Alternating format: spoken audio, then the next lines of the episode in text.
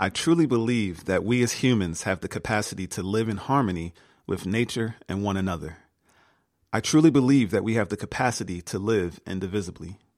It is my belief that the true leverage point for living indivisibly is in the recognition that our current social, political, and economic systems are intrinsically designed to produce the perpetual dysfunction that we continue to experience because they are rooted in power over ideals, beliefs, and norms.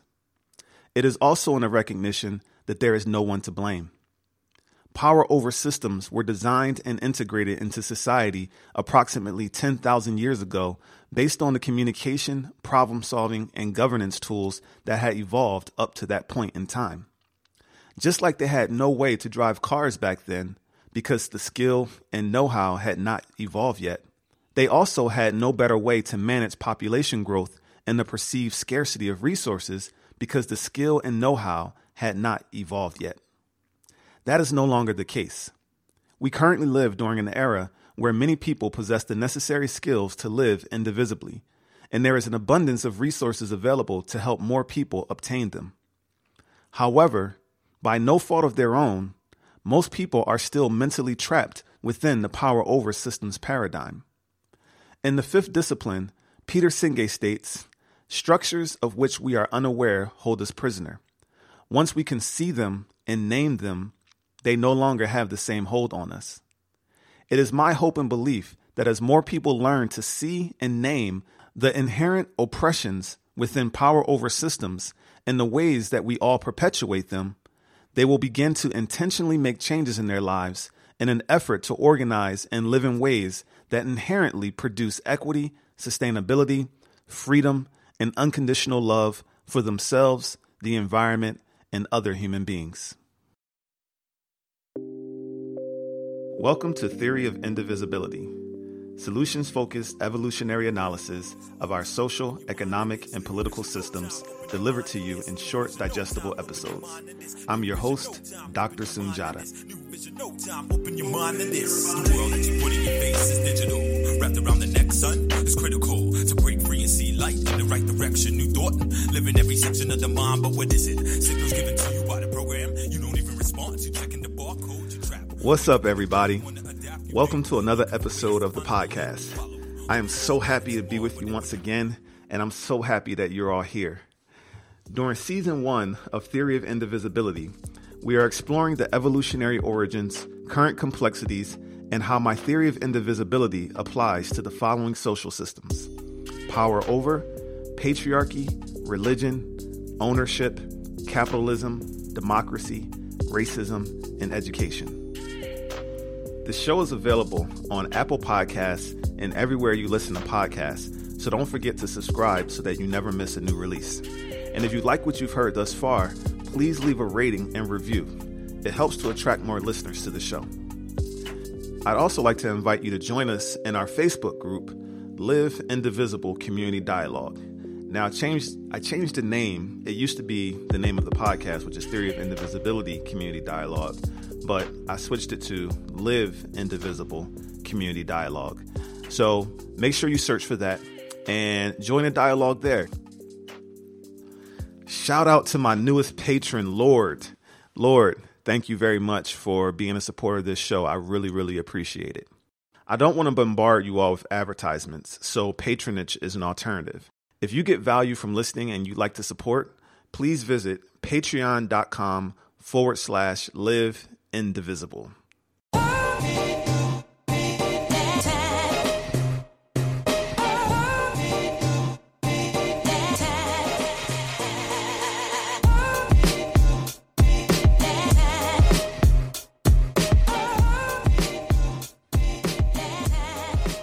Before the show intro, you finally got a chance to hear my theory of indivisibility. I've been teasing it and talking about it for the previous episodes, and I'm glad that I finally got a chance to share it with you. Now, my theory is is iterative, meaning it's still developing. This show is a part of my theory. Uh, the dialogue that I anticipate will continue to uh, happen from you listeners providing feedback and going back and forth will help to hone it. And I hope that it will get um, more, I guess, crystallized and more um, streamlined over time. I also want you all to know that it is my mission to spend my life creating systems and tools to aid in the effort of creating social, economic, and political systems that produce equity, sustainability, freedom, and love. That's the root of my theory. This podcast is one of those tools designed to do just that. Learning the evolutionary origins and current complexities of power over systems allows us to see them, name them, and stop playing the blame game that perpetuates divisiveness. It is also my hope and belief that learning about the various ways that people are already creating new systems that are rooted in equity, sustainability, freedom, and love will give more people the confidence to move towards living indivisibly.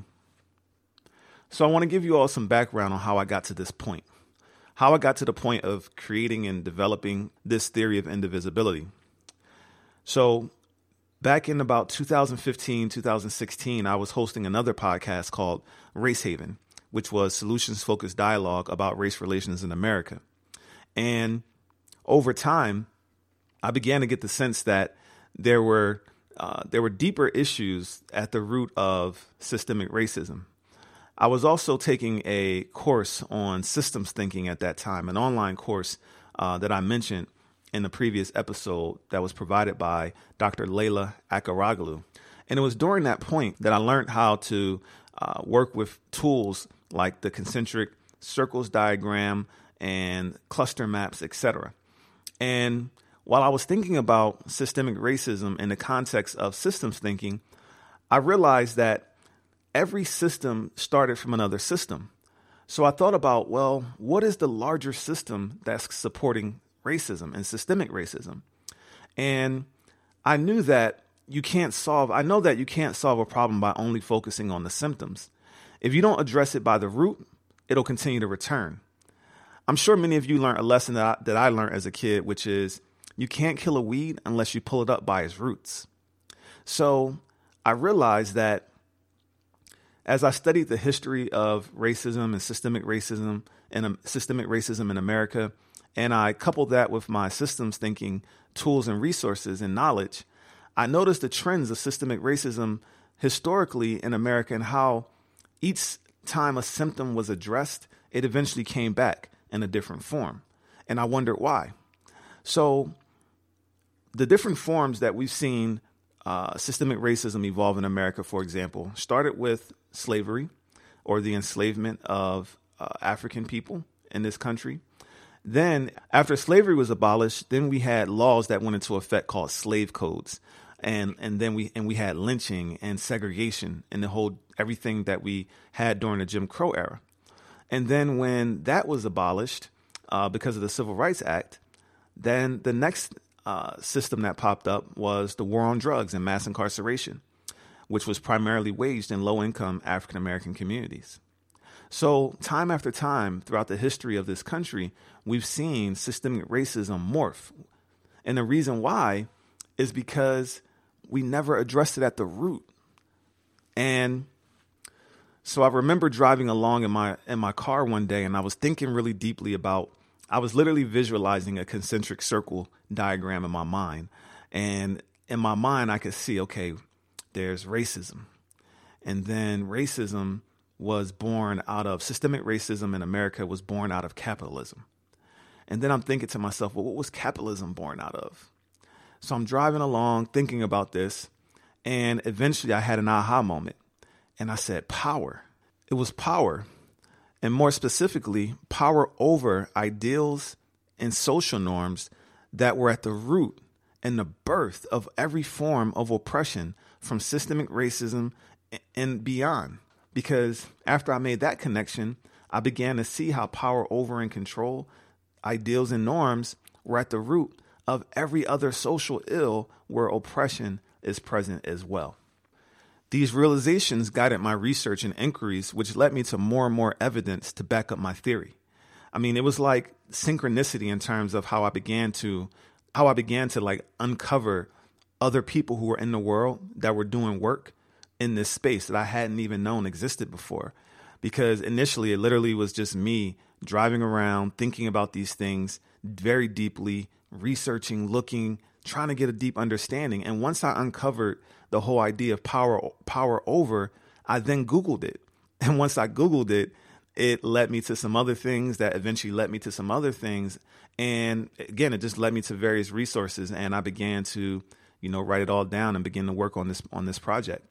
And this brings me to a quote by Buckminster Fuller, where he says, You never change things by fighting against the existing reality. To change something, build a new model that makes the old model obsolete. Buckminster Fuller is a world renowned systems theorist and architect, designer, and inventor. And he has several quotes that systems thinkers use to support the ways that we think. And this is one of the more powerful ones. So I want to make a bold statement with that quote in mind. We will never end poverty, homelessness, crime, war, racism, sexism, animal cruelty, human trafficking, and any other societal ill that causes oppression for others by fighting against the existing systems using the tools provided to us by those systems. We have to create new systems that make the old systems obsolete. We have to pull the power over weeds up by their roots and plant new seeds the seeds that I believe will bring about the healthy change that is most beneficial to the environment, humanity, and all living things are power with seeds. We need to create social systems rooted in power with dynamics like collaboration, agency, and consent.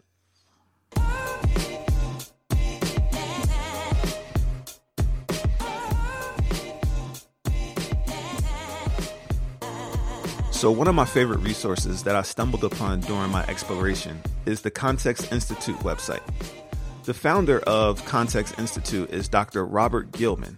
He's a former astrophysicist turned sustainability activist. And he has a video presentation called What Time Is It? that provides context for how we arrived at this point in history with the social, economic, and political realities that we inherited. And he offers a very, very detailed explanation of where we are, where we're going, and why. And the best thing about this presentation and these videos is the the charts and the graphs that he uses. And I'll share some of them in the show notes. So one of them that I like to point out and talk about first is his outline of history. And he breaks the, his outline in history into three domains tribal, empire, and planetary. And on this diagram, he shows transitions from each uh, domain to the next and what caused those uh, transitions. The idea behind what he means by planetary era is that we as people will begin to see ourselves as all united as one planet. And we'll get away from away from the mindset of competition based on tribes or competing empires and now competing cities, states, and countries. Take a moment to think about that for a second. Imagine if, you know, we all just viewed each other as one. We're all together as one planet. We got rid of all all the various, you know, categories and distinctions that separate us and divide us and we began to honor the thing that we have in common, which is we all inhabit the same planet and we start to make decisions and we live our lives in ways to sustain each other and the planet and start realizing that we're all in this together. Now, that's not to diminish culture. What I'm saying is we embrace the diversity in culture and the differences in culture based on where you live and how you were raised instead of how the empire era has taught us to use those things as tools for division.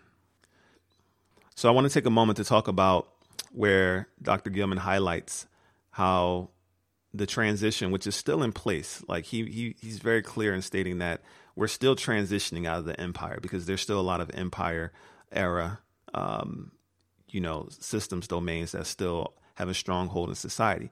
But we are starting to see uh, a shift. And we've been seeing it since what he says since 15 the year 1500, which is right around the Renaissance. And he said it's hard to really uh, fathom how little choice people had prior to that. And more people have more choices, um, like the occup- like choosing their own occupation, their own place of employment, being able to choose and vote for political leaders, being able to choose your friends and associates, uh, being able to choose your marriage partners, where to live, information sources, beliefs. Just something as simple as being able to choose your own belief and your own goods and services. At the onset of the empire era, these were all things that were decided for you by the king and the rulers of the lands. And he states how there's been two two responses to more choice. The first is, you know, the the powerful aren't quick to give up power and control. It's always been resistance. And in this current era, and I guess in the last few decades, it's been more of a shift towards more indirect, covert, and psychological methods of control versus the overt, you know, methods of the violence and the religion. The violence, you know, and using religion as more and more people have had more choice and been able to just simply move away and you know travel has in, in, impacted that and he talks about all those various things in so much more great te- greater detail than what i'm going into it's so valuable i hope some of you will take the time to watch it so he he also notes that the empire era is still strong in our minds going forward, there will be surprises. And he says that things may get worse. Uh, more actually, he says that things probably will get worse before they get better. But with our systems perspective, and as more people learn to see the big picture, that he's very optimistic as well about what can happen in the future. And he also goes on to say that what we do in this era, this current transition, it, this current transition between the empire and planetary is going to be very important to fully usher us into the planetary era and away from the empire era. So, what can we do? And more importantly, what are people already doing with this goal in mind?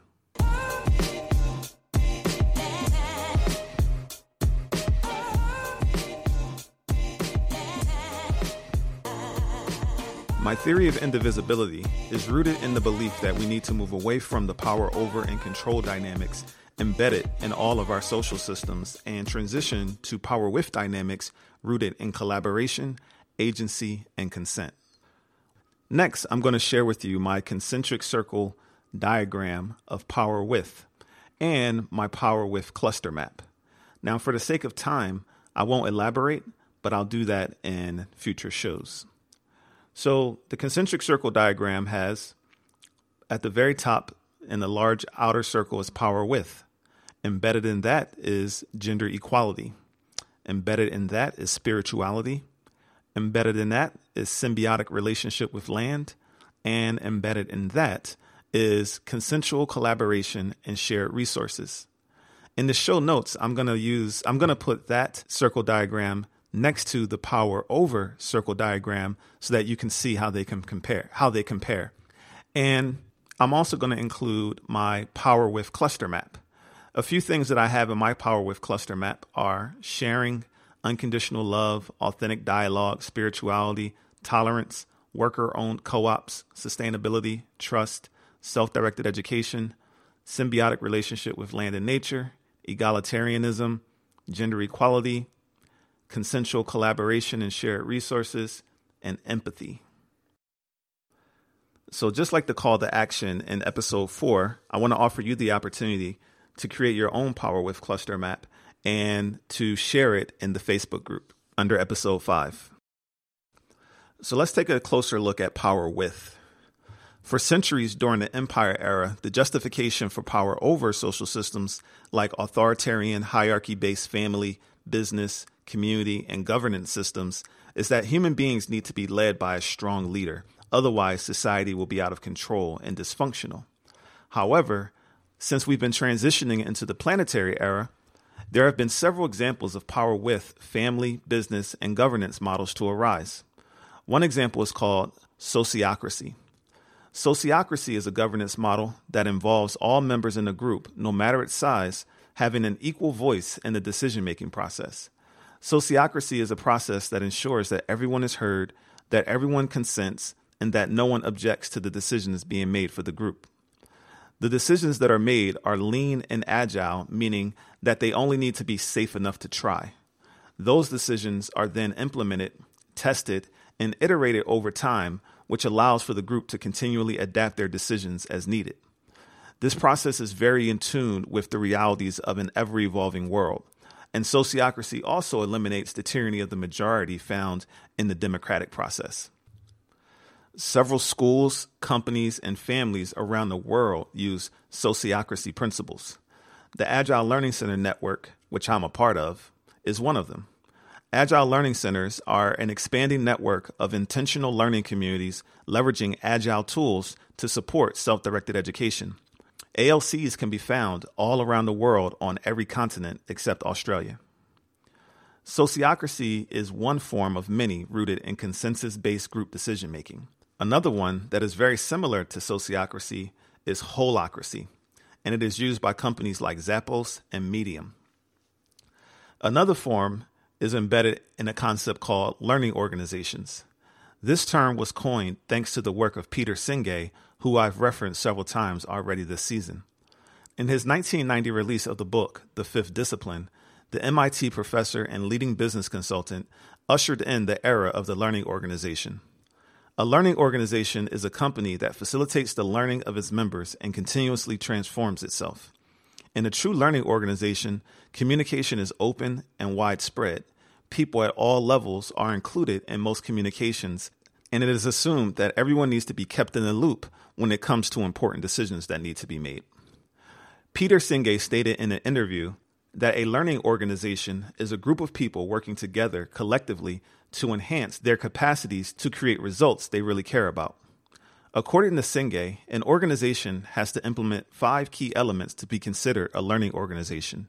They are systems thinking, personal mastery, mental models, team learning, and shared vision.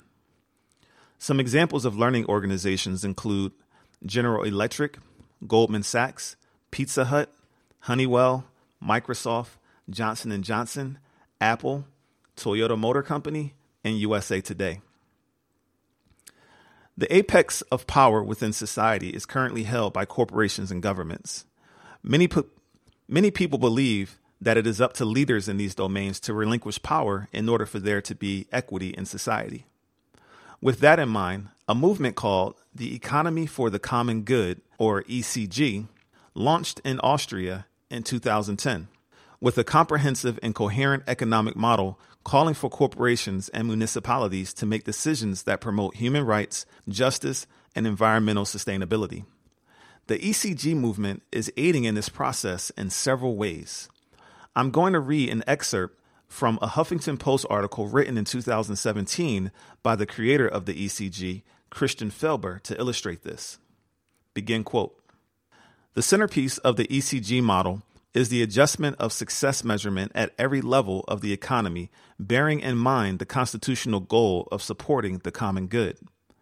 In the present system, economic success is measured in relation to means, aka money, and its accumulation. As monetary indicators, gross domestic product, financial profit, and return on investment provide a one sided assessment of economic activity. They don't account for the economy's true purpose the satisfaction of human needs, quality of life, and the fulfillment of fundamental values. In other words, promoting common good. Their solution to this problem is the Common Good Balance Sheet, which measures how firms fulfill key constitutional values that serve the common good. These include human dignity, solidarity, justice, ecological sustainability, and democracy. Since 2010, it has spread to almost 50 countries and gained the support of 2,200 companies and 200 local chapters that work with businesses, governments, universities, and civil society. So far, 400 European businesses have started using the Common Good balance sheet, and a number of towns in Spain, Italy, and Austria have also decided to become Common Good municipalities with the support of regional parliaments. Balance sheet results are examined by external auditors. Each one can reach a maximum of 1,000 points. The average at this point is around 300. If all companies scored 1,000 points, we'd have no poverty and unemployment anymore, an excellent environment, gender justice, peace, and a well working democracy. End quote. In episode four, we discussed the current complexities of power over and control dynamics in the following social systems food, parenting, debate, and marriage. Each of these areas will probably get a full show of their own at some point, but let's briefly discuss some examples how people are engaging with these elements from a power with context. Food, growing your own food, community gardens, community owned food co ops, and supporting local farmers and farmers markets. Some examples with parenting include concepts like partnership parenting, using mistakes as an opportunity to teach instead of punishing, modeling getting respect by giving your children respect, modeling helping your children set boundaries by respecting their boundaries. Next is debate. And an alternative to debate as a communications framework is authentic dialogue. Authentic dialogue is a communication framework that involves listening and speaking in an effort to find common ground, broaden perspectives, create mutual understanding, and work together to create solutions that all parties involved can feel good about. And finally, there's marriage. Some examples of power with marriage ideals include equality in decision making, both spouses working, stay at home dads, gay marriage being legalized, and ethical non monogamy. So, I've provided you with several examples of how power with dynamics are being implemented in families, companies, and governments. We have a long way to go to make the full transition to the planetary era and for my theory of indivisibility to be realized by the masses, but I hope that you realize a little bit more now that the process has long been underway. For the remainder of season one, we will continue our exploration of how we can be intentional about moving away from empire era social systems rooted in power over and control, with the first one being patriarchy. Next time on Theory of Indivisibility. Theory of Indivisibility is written and produced by me. If you enjoy this podcast, please rate and review it on Apple Podcasts or your favorite podcast platform and share it with friends on social media. It really helps a lot. For show notes and resources, please visit patreon.com forward slash live indivisible. And while you're there, please consider becoming a patron of the show. It takes 20 to 30 hours of research, writing, producing, and editing to complete each show. My goal is to attract enough patron support for the show that I can quit my current primary source of income and have enough time to consistently release shows weekly and do more work that helps to create social systems rooted in equity, sustainability, freedom, and love. Thanks again for listening, and until next time, I love y'all. Peace. Visionary mind frame got me. I pause for a second, listen to the words that I spit. So can you feel it? Lose focus and you start to see the vibration hitting every nation. Check your foundation, a matter of energy. Got me circling for the world around me. Stand strong, holding the position I.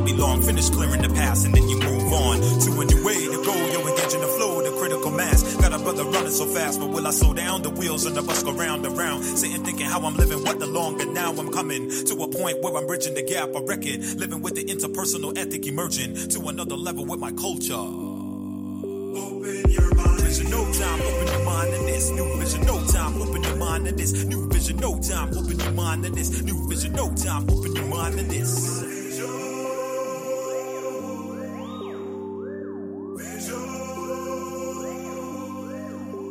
Theme song New Vision is performed by Achilles the Cosmonaut. Find more from Achilles the Cosmonaut on your favorite music streaming app.